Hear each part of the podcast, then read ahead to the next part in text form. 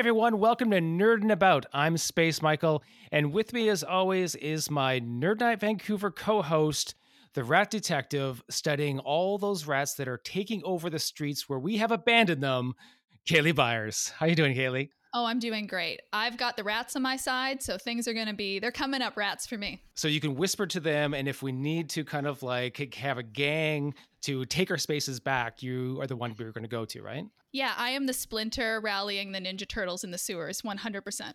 Amazing. Can't wait. So, uh, we are really excited. This is episode number one. And today we are sitting down with Dr. Samantha Yammine. Sam's a neuroscientist who earned her PhD from the University of Toronto, researching stem cells and brain development. And if that's not cool enough, Sam is also a rock star science communicator. If you're active on um, social media at all, you've probably come across her work as Science Sam. And if you're not following her already, you should. Sam, thanks so much for hanging out with us. Thanks for having me. I'm so excited to be here and chat with you too. Today, we're going to be talking about some of your science communication stuff. So, do you want to tell us a little bit about what you've been communicating about lately? Yeah. So, uh, my platform of choice is uh, Instagram for sharing science in any fun and engaging ways that I can. Instagram's such a fun and interactive platform. I really love it.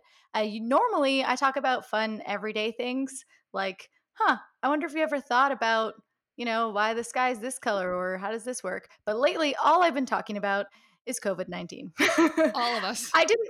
I didn't mean to make my page a COVID 19 page, but I just looked back and everything I've posted for the last two months has been about COVID 19, like 20 posts and maybe a thousand stories. Actually, I was thinking about that today about whether or not, if you were to look back at, you know, two months ago and when you first started communicating about COVID, if you had any idea that this is sort of where you'd be now with your communications. No, I mean, I had initially I had started this thing this year where I would do week long series uh, because I was I was feeling like I, one post is not enough, so I wanted to do like a whole week on a topic, and I chose in January to do COVID nineteen, and I, and then the week ended, and I was like, okay, cool, I'll move on, and then everything exploded and i did not move on and there was just more and more and i never planned on tomorrow i'll talk about this. It's just something would happen in the news and i was like i feel compelled to clarify this and and add stuff in. Uh, so it kind of just happened so, Sam, over the past couple weeks, as you've been really focusing in on one subject, and like you say, you used to have a broad range of subject matters, how have things changed for you now that you're just focusing in on just one subject matter? Have you, has your engagement changed at all? As the uh, interactions you've had with people changed at all? Yeah, it's really wild. There's huge. I, there's pro- it's probably a mix of now that people are all digital, they're online more uh, now that we're all virtual everything. And then also, there's just such a huge appetite for information about COVID 19 that I've seen engagement rates skyrocket. And normally I'd be happy about that, but it's really unfortunate the scenario that's caused that. So, um, but I, I'm really noticing people are really curious for information. There's a lot of engaged conversations and a lot of people willing to share posts and information which is which is a nice thing it's nice that people are willing to engage with science it's just too bad the reason why. But yeah, I've, I've I'm at record high um, viewer and engagement rates right now, which is really telling of the situation that we're in. Wow. I think it's also kind of telling about the type or how people want their information relayed to them or especially the audience that you're mm-hmm, engaging mm-hmm. with. So maybe you could share a little bit about how, like what a post might look like or how you might go around posting because you are getting a ton of engagement. A lot of that is your style. Oh, thanks. Um, yeah, I, I try. I mean, so the one thing people don't know is that I have, in general, medical anxiety. I hate going to the doctor. I hate thinking about my personal health. Like it really terror. It gives me a lot of anxiety. Uh, in general, I also am terrified of infectious diseases. I guess like everyone kind of is, but I have like a particular fear to the point where in undergrad, where we would do the virology unit in our general bio classes, I would actually leave the room sometimes because I was just so nervous about it. So for me, I, I hate this stuff. I mean, everyone hates it, but you know, it like really gets to me. So I've been trying to not make light of the situation because it is very serious, but trying to share the information where we're really just distilling the facts, acknowledging that we're all scared, and then we can have the conversation. And I'm I'm not trying to like freak people out. And I, I find just watching the news, even the evening news, for like five minutes, I'm so stressed with the way they talk about it. they don't take a breath they don't acknowledge that they're also scared and it's just like bam bam bam scary facts and i just can't consume information that way so i try not to deliver information that way and i try to like maybe just have like a fun and light picture and then we'll get serious in the text um, or something like that and just give options and i'll warn people like okay take a deep breath i'm going to tell you something kind of intense. And then it just kind of the cool thing about instagram is there's layers for how to interact and maybe you're not ready you can just swipe away if you're not ready for that information you can come back to it later or you don't have to read the whole caption or you know there's it gives people the option and that's what i like about it as a platform. Yeah so sam we actually met you actually last summer when we went to the banff uh, science communication camp at beakerhead and i really loved your session. Oh, you actually times broke Dave was an amazing time uh, shout out uh, to our banff SciComm uh, peeps out there yeah. Uh, but you walked us through how to really construct an instagram post and i wonder if you could maybe just uh, give us a quick kind of a summary for people out there that uh, there's a lot of organizations I know in my field, in the science Mm-hmm. communication mm-hmm. field. There's basically everyone is going online. They're learning these new technologies rapidly mm-hmm. on the fly. Uh, so maybe break down sort of what an Instagram post looks like or should look like. Yeah, I think I think the mo- I mean Instagram's a visual platform. So your post is usually going to be a video or a picture. So you really do have to put some care into what that visual is and it should be something that's going to make me stop scrolling. So putting time into that visual, it, it's not as easy as a tweet. It takes more time because you have to to curate that photo or video. Um, but the other thing is when you're writing your captions, just scroll through your personal newsfeed and see that it's a quite conversational platform. It's not very formal. So you'll, especially if you're communicating science on Instagram, you'll want to kind of match that. You might not.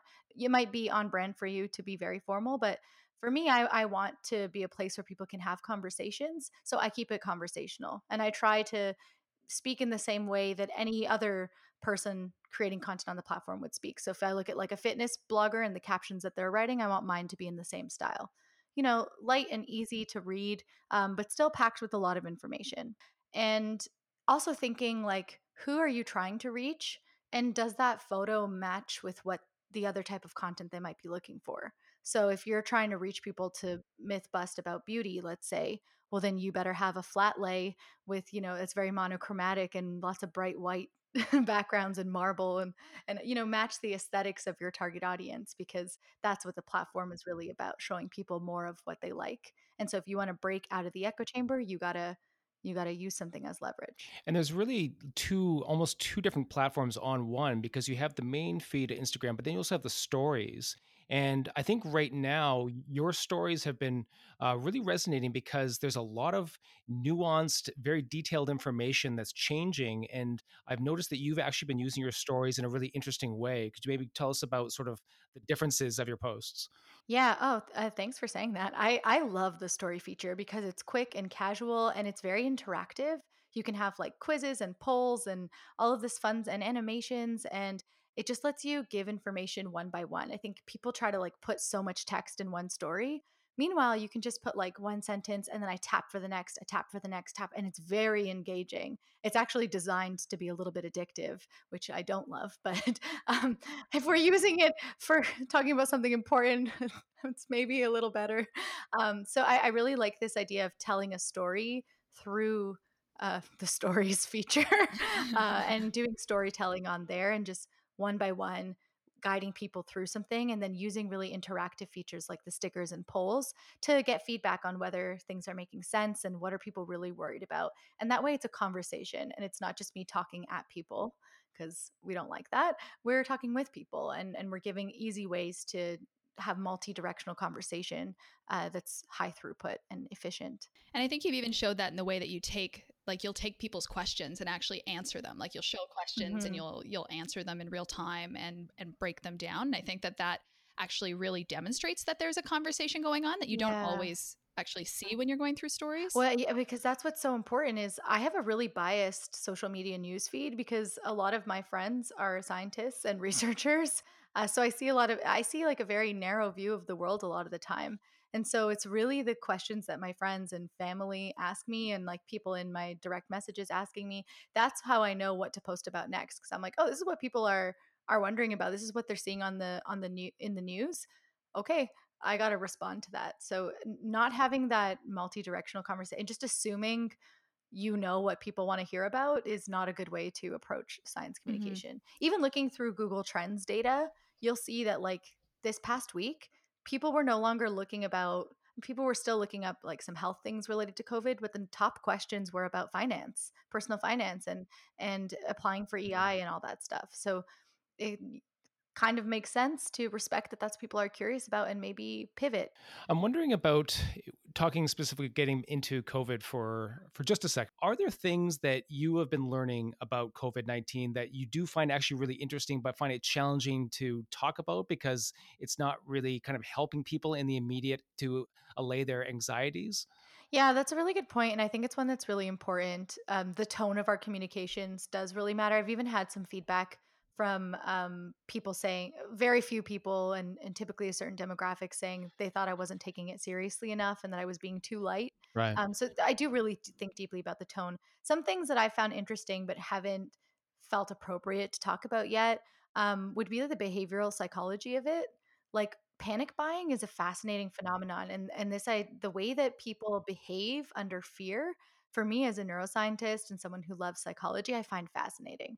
Like how because that's a public health is about collective actions, and so when yes we have to think you know what will limit people's risk social distancing yes what, maybe some usage of masks okay but the thing that we're not factoring in is the social psychology and the behavioral psychology and and the way we say certain messages, how that will influence the way people act. That has a huge impact on the trajectories of the spread of of the virus causing COVID-19. And I don't think that that's an area of science that I think we're able to factor in right now, but I think it's really interesting. And I think you can kind of people would almost get defensive. You know, no one wants to be told they're pan- they're a panic buyer. you know, we'd feel really guilty. But I, I think just trying to understand those behaviors are really, really key to knowing how to appropriately deliver information. There might be something that's like perfectly reasonable to do, but for a social psychology reason, you can't tell people to do it because things could get out of hand or it might lead to another act, you know? So I think that's a really interesting nuance. And then just how the virus itself works is really fascinating.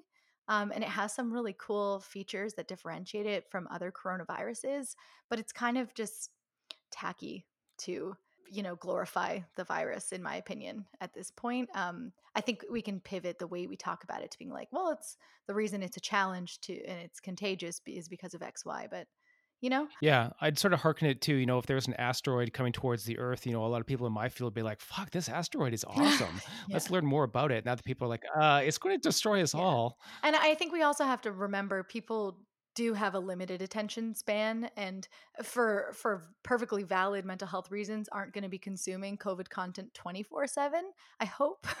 and so we do need to think what is the priority. So I even see scientists online having debates about like nuances in papers and I'm and wanting to discuss like well there could be turbulent airflow that makes a droplet go further and whatever. And I'm like is this the moment to plant seeds of doubt in our public health professionals?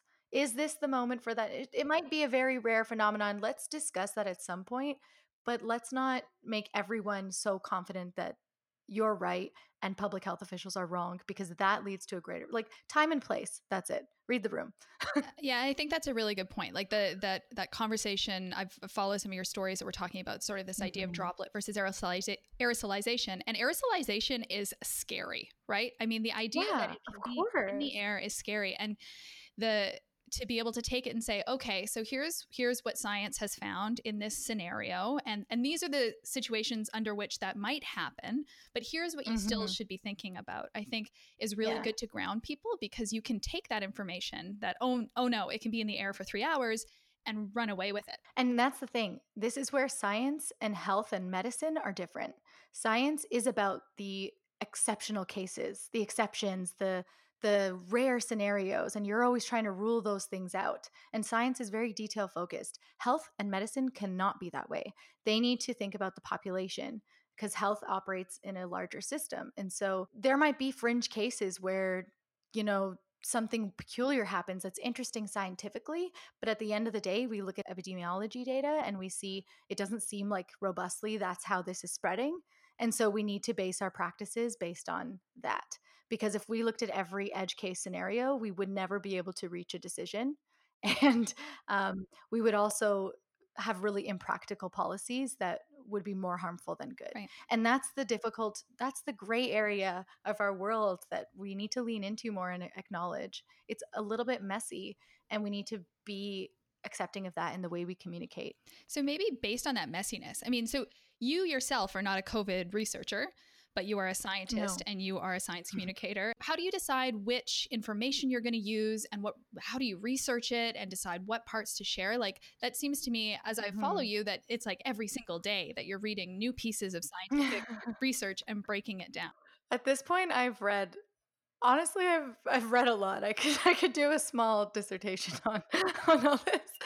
One maybe not quite, but I, I, it's been a lot of reading. I I will I won't lie. I, I'm almost constantly reading about this, and for whatever reason, that hasn't negatively impacted me too much. I think I'm I, I like details. It helps me. I will say, after two months of steady posting about it, I don't regret anything I've said really. And I, I haven't had to retract things because I've been overly cautious before posting. There have been some small small things I wish I had said differently, especially with respect to masks. But overall, I haven't had to change anything, and that's because I'm relying on the public health officials like the WHO and the CDC. Um, I'm also reading the studies themselves that are being reported on in the media, and I'm really then checking experts in those fields checking what they're saying on Twitter and cross referencing based on the skills I have for reading papers. Like, does this make sense? Do I think this was well done? What are the actual conclusions? And Twitter has been an incredible source. Uh, I'm sitting in on any webinar I can. A lot of public health organizations and departments uh, from universities are doing free webinars. I'm sitting in on them. And so I'm I'm collating information from all of those very reputable resources and being really cautious, asking people I'll often put it, is there like, can anyone answer this question for me? And then I'll get a virologist answer and we'll have a conversation. And so that's that's been a privilege that I have access to those people that I can pull from. Mm-hmm. Um, but it's also been a lot, a lot of time. And I, I think if you're not willing to put in that time at this point, you should not be communicating on it. You should then just, if you're not willing to invest the time in being accurate, which not everyone can do, I think you should just focus on amplifying those who are investing that time because we don't need more voices right now. We need we need to amplify the right ones. And the only reason I've decided to add to all the noise online is because I haven't seen anyone many people give incredible reputation on Instagram. So I don't do much on Twitter. I don't I don't do because there's tons of great Twitter content, but very few of those people putting out great Twitter content or putting it on Instagram. So we've talked about, I mean, this is a serious global health issue, mm-hmm. right? And something that I've mm-hmm. noticed is that also the tone of your mm-hmm. communications mm-hmm. have changed with time. And I'm uh-huh. wondering what what has sort of been behind that shift like sort of the language that you use and the way that you talk to mm-hmm. people is um, it seems like it's it started off, you know, here's some here's some interesting things that we're learning, and then as you're moving more into maybe like what are public health officials telling mm-hmm. us, you know, much more direct. Have you noticed that? Have you sort of felt that process yourself?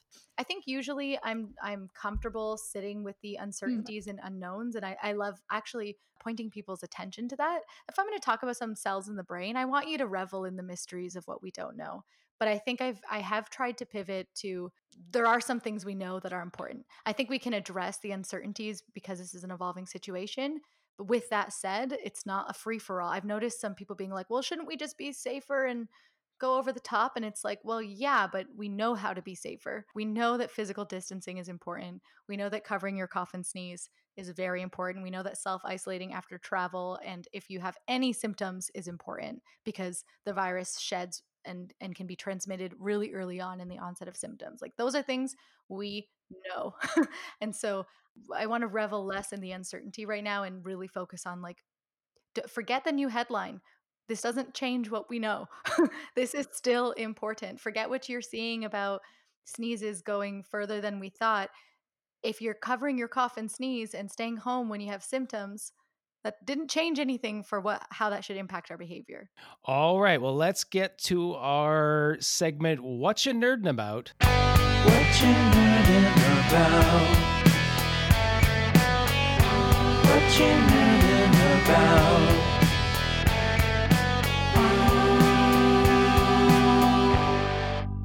Sam, what are you nerding about? Right now, I would say my number one obsession besides my work and all COVID stuff, are my plants. I'm a new plant parent. I made it my New Year's resolution to get some plants this year finally and keep them alive. So I got a bunch of plants in January. Boy, am I happy I did that because now they keep me company in quarantine.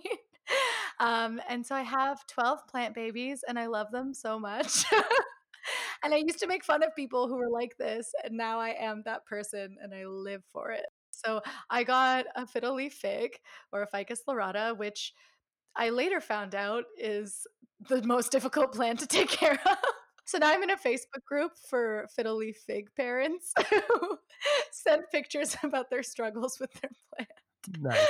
Um, yeah, apparently all of the plants that I was drawn to and that I purchased naively are like the most difficult to take care of. So it's been a pretty fun experiment.